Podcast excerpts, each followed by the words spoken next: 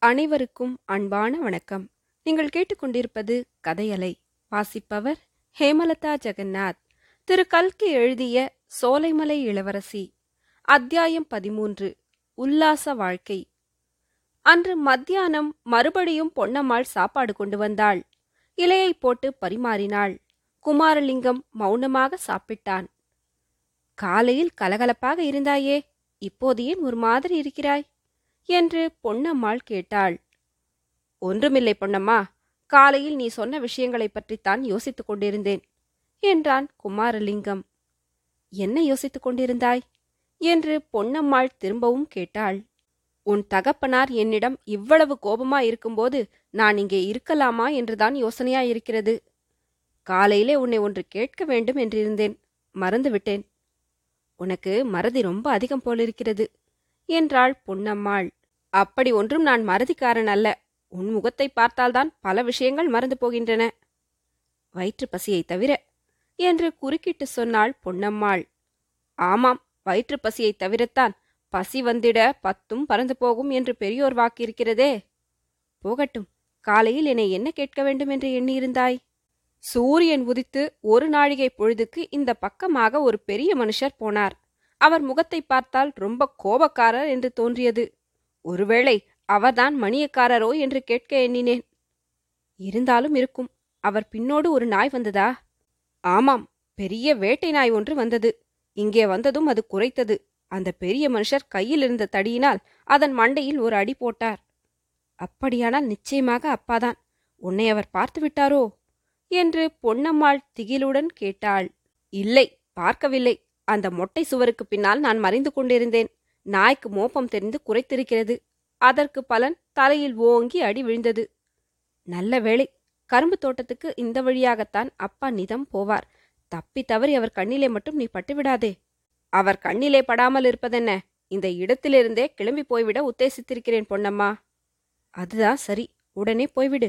முன்பின் தெரியாத ஒரு ஆண் பிள்ளையை நான் நம்பினேனே. என்னுடைய புத்தியை விறகு கட்டையால் அடித்துக்கொள்ள வேண்டும்.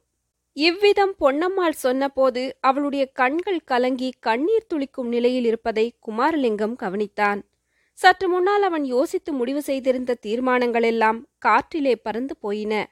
இந்த கள்ளங்கபடமற்ற பெண்ணை முதன் முதலில் தான் சந்தித்து இன்னும் இருபத்தி நாலு மணி நேரம் கூட ஆகவில்லை என்பதை அவனால் நம்ப முடியவில்லை. உன்னை பிரிந்து போவதற்கு எனக்கும் கஷ்டமாய்த்தான் இருக்கிறது. ஆனாலும் வேறு என்ன செய்யட்டும்? நீதான் சொல்லேன். என்று குமாரலிங்கம் உருக்கமான குரலில் கூறினான். நீ இப்போது சொன்னது நெசமாயிருந்தால் என்னையும் உன்னோடு இட்டுக்கொண்டு போ என்று மணியக்காரர் மகள் கூறிய பதில் குமாரலிங்கத்தை ஒரு குலுக்கு குலுக்கிவிட்டது. சற்று நிதானித்துவிட்டு அவன் சொன்னான் பொன்னம்மா உன்னையும் என்னோடு அழைத்துப் போக வல்லவா சொல்லுகிறாய்? அதற்கு எனக்கு பூரண சம்மதம். உன்னை பார்த்த பிறகு கல்யாணம் செய்து கொள்ளவில்லை என்ற தீர்மானத்தை கூட கைவிட்டு விட்டேன் ஆனால் சமய சந்தர்ப்பம் தற்போது சரியாயில்லையே. நானோ போலீஸ் புலிகளிடம் அகப்படக்கூடாதென்று தப்பி ஓடி வந்தவன் என்னை நான் காப்பாற்றிக் கொள்வதே பெரும் கஷ்டம். உன்னையும் கூட அழைத்து கொண்டு எங்கே போக? என்னத்தை செய்ய? என்னை உன்னோடு அழைத்து கொண்டு போவது கல்லை கட்டிக்கொண்டு கேணியிலே விழுகிற மாதிரிதான். அது எனக்கு தெரியாமலில்லை அதனாலே தான் உன்னை இங்கேயே இருக்கச் சொல்கிறேன். என்றாள் பொன்னம்மாள். அது எப்படி முடியும்? நீதானே சொன்னாய் உன் அப்பா என்னை பார்த்துவிட்டால் கடித்து விழுங்கி விடுவார் என்று அது மெய்தான். ஆனால் இந்த பாழும் கோட்டையிலும் இதை சேர்ந்த காடுகளிலும் நீ யார் கண்ணிலும் படாமல் எத்தனை நாள் வேண்டுமானாலும் இருக்கலாமே. சாப்பாடு கொண்டு வந்து கொடுப்பதற்கு நான் இருக்கிறேன். உனக்கு என்ன பயம்? எனக்கு ஒரு பயமும் இல்லை பொன்னம்மா. ஆனால் எத்தனை நாள் உனக்கு இம்மாதிரி சிரமம் கொடுத்து கொண்டிருப்பது? என்ன காரணத்தை சொல்லிக்கொண்டு தினம் தினம் நீ சாப்பாடு கொண்டு வருவாய்? வேண்டாம் பொன்னம்மா. நான் எங்கேயாவது போய் தொலைகிறேன். உனக்கு கஷ்டம் கொடுக்க நான் விரும்பவில்லை. பொன்னம்மாள் பரிகாசத்துக்கு அறிகுறியாக கழுத்தை வளைத்து தலையை தோளில் இடித்துக்கொண்டு கூறினாள் பேச்சை பார் பேச்சை எனக்கு கஷ்டம் கொடுக்க விரும்பவில்லையாம். நான் தான் சொன்னேனே நீ இவ்விடத்தை விட்டு போனால்தான் எனக்கு மனக்கஷ்டம் உண்டாகும் என்று. நானோ பெண் ஜென்மம் எடுத்தவள். உயிர் இருக்கும் வரையில் யாருக்காவது சோறு படைத்துத்தானே ஆக வேண்டும். உனக்கு சில நாள் சோறு கொண்டு வந்து கொடுப்பதில் எனக்கு என்ன கஷ்டம்? ஒன்றுமில்லை.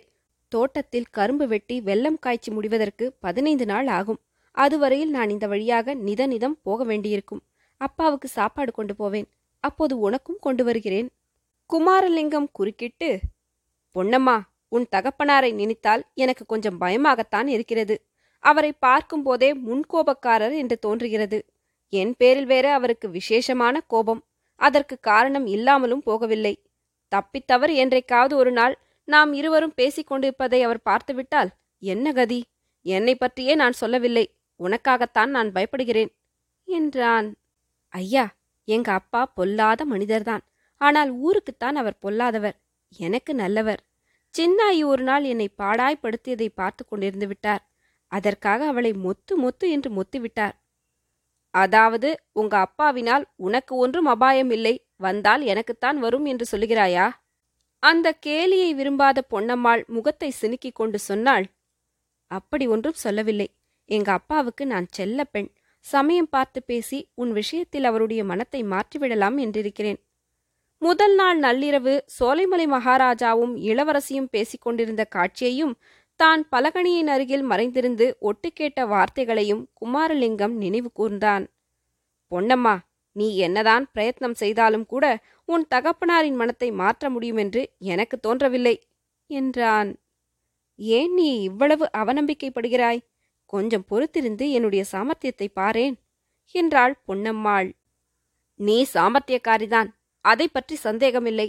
ஆனால் என் விஷயத்தில் எதற்காக நீ இவ்வளவு சத்தை எடுத்துக்கொள்கிறாய் இன்றைக்கோ நாளைக்கோ என்னை போலீசார் வேட்டையாடி பிடித்து விடலாம். அப்புறம் இந்த ஜென்மத்தில் நாம் ஒருவரையொருவர் பார்க்கவே முடியாது.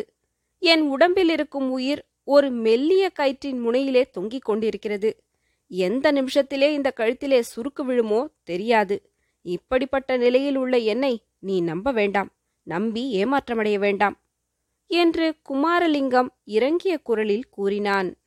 பொன்னம்மாள் உணர்ச்சி மிகுதியினால் ஒன்றும் பேசாமல் சற்று நேரம் சும்மா இருந்தாள்.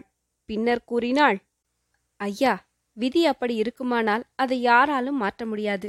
ஆனால் சோலைமலை முருகன் அருளால் அப்படி ஒரு நாளும் நடக்காது என்று எனக்கு தைரியம் இருக்கிறது. என் தகப்பனாருடைய மனத்தை மாற்றுவதற்கு என்னுடைய சாமர்த்தியத்தை மட்டும் நான் நம்பியிருக்கவில்லை. சோலைமலை முருகனுடைய திருவருளையும் தான் நம்பிக்கொண்டிருக்கிறேன். நேற்றிரவு அப்பா இன்னொரு விஷயமும் சொன்னார். இந்த இங்கிலீஷ்கார பய மவனுகளையும் பூரா நம்பிவிடக்கூடாது. குனிந்தால் முதுகில் உட்காருவார்கள் நிமிர்ந்தால் காலில் விழுவார்கள். இவர்களை இந்த பாடுபடுத்தி வைக்கிற காங்கிரஸ்காரன்களின் கையிலேயே மறுபடியும் கவர்மெண்ட்டை கொடுத்தாலும் கொடுப்பார்கள். இன்றைக்கு தலைமறைவாய் ஒளிந்து திரிகிற குமாரலிங்கம் நாளைக்கு ஒருவேளை ஜில்லா கலெக்டராவோ மாகாண மந்திரியாகவோ வந்தாலும் வருவான். அப்படி வந்தா சோழமல முருகன் தான் நம்ம காப்பாற்ற வேண்டும். காங்கிரஸ்காரனுங்க மறுபடியும் அதிகாரத்துக்கு வந்தா என்னென்ன அக்கிரமம் செய்வாங்களோ தெரியாது என்று அப்பா ஆத்திரமாய் பேசினார். அதோடு காங்கிரசுக்கும் சர்க்காருக்கும் ஏதோ ராஜி பேச்சு நடக்கிறதாக கேள்வி என்றும் சொன்னார். ஐயா நீ ஒருவேளை மந்திரியாகவோ ஜில்லா கலெக்டராகவோ வந்தால் அக்கிரமம் ஒன்றும் செய்ய மாட்டாயல்லவா? அப்பாவை கஷ்டத்துக்கு உள்ளாக்க மாட்டாயல்லவா? என்று பொன்னம்மாள் கண்ணில் நீர் ததும்ப கேட்டாள். மாட்டேன் பொன்னம்மா மாட்டேன். பிராணன் போய்க் கொண்டிருந்த சமயத்தில் சோறு கொண்டு வந்து போட்டு உயிர் பிச்சை கொடுத்த பொன்னம்மாளின் தகப்பனாரை ஒரு நாளும் கஷ்டப்படுத்த மாட்டேன். அவர் மேல் ஒரு சின்ன ஈ எறும்பு உட்கார்ந்து கடிப்பதற்கு கூட இடம் கொடுக்க மாட்டேன் என்றான் குமாரலிங்கம். மேலே கண்ட சம்பாஷணை நடந்த பிறகு ஏழெட்டு தினங்கள் வரை அந்த பாழடைந்த சோலைமலை கோட்டையிலேயே குமாரலிங்கத்தின் வாழ்க்கை சென்று கொண்டிருந்தது. ஆனந்தமாகவும் குதூகலமாகவும் சென்று கொண்டிருந்தது என்றே சொல்ல வேண்டும்.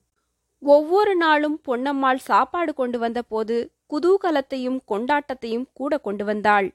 பிரதிதினமும் அவளுடைய கால்மெட்டியின் சத்தத்தோடு கலகலவென்ற சிரிப்பின் ஒளியும் சேர்ந்து வந்தது. எனவே அந்த பாழும் கோட்டையில் ஒளிந்திருந்து கழித்த ஒவ்வொரு நாளும் ஓர் உற்சவ தினமாகவே குமாரலிங்கத்துக்கு சென்று வந்தது. சோலைமலை கோட்டைக்கு அவன் வந்து சேர்ந்த அன்று பகலிலும் இரவிலும் கண்ட அதிசய காட்சிகளை பிற்பாடு அவன் காணவில்லை. அவையெல்லாம் பல இரவுகள் சேர்ந்தாற்போல் தூக்கமில்லாமல் இருந்த காரணத்தினால் ஏற்பட்ட உள்ள கோளாறுகள் என்று குமாரலிங்கம் தேறித் தெளிந்தான். ஆனால் இந்த விஷயத்தில் அவனுக்கு எவ்வளவுக்கு எவ்வளவு தெளிவு ஏற்பட்டதோ அவ்வளவுக்கு பொன்னம்மாளுக்கு பிரமை அதிகமாகி வருவதை அவன் கண்டான். சோலைமலை இளவரசியை பற்றியும் மாரணேந்தல் மகாராஜாவை பற்றியும் குமாரலிங்கம் கனவிலே கண்ட காட்சிகளை திரும்ப திரும்ப அவனை சொல்ல வைத்து பொன்னம்மாள் அடங்காத ஆவலுடன் கேட்டுக்கொண்டிருந்தாள் அதோடு அவன் கண்டதெல்லாம் வெறும் கனவல்லவென்றும் சுமார் நூறு வருஷத்துக்கு முன்னால் உண்மையாக நடந்தவை என்றும் பொன்னம்மாள் சாதித்து வந்தாள். அவள் கொண்டிருந்த இந்த குருட்டு நம்பிக்கை கூட குமாரலிங்கத்தின் உல்லாசம் அதிகமாவதற்கு காரணமாயிருந்தது. சில சமயம் அவன் மாரணேந்தல் மகாராஜாதான் குமாரலிங்கமாக பிறந்திருக்கிறேன். சோலைமலை இளவரசிதான் பொன்னம்மாளாக பிறந்திருக்கிறாய் என்று தமாஷாக சொல்லுவான். வேறு சில சமயம் பொன்னம்மாளை பார்த்ததும் இளவரசி வருக என்பான்.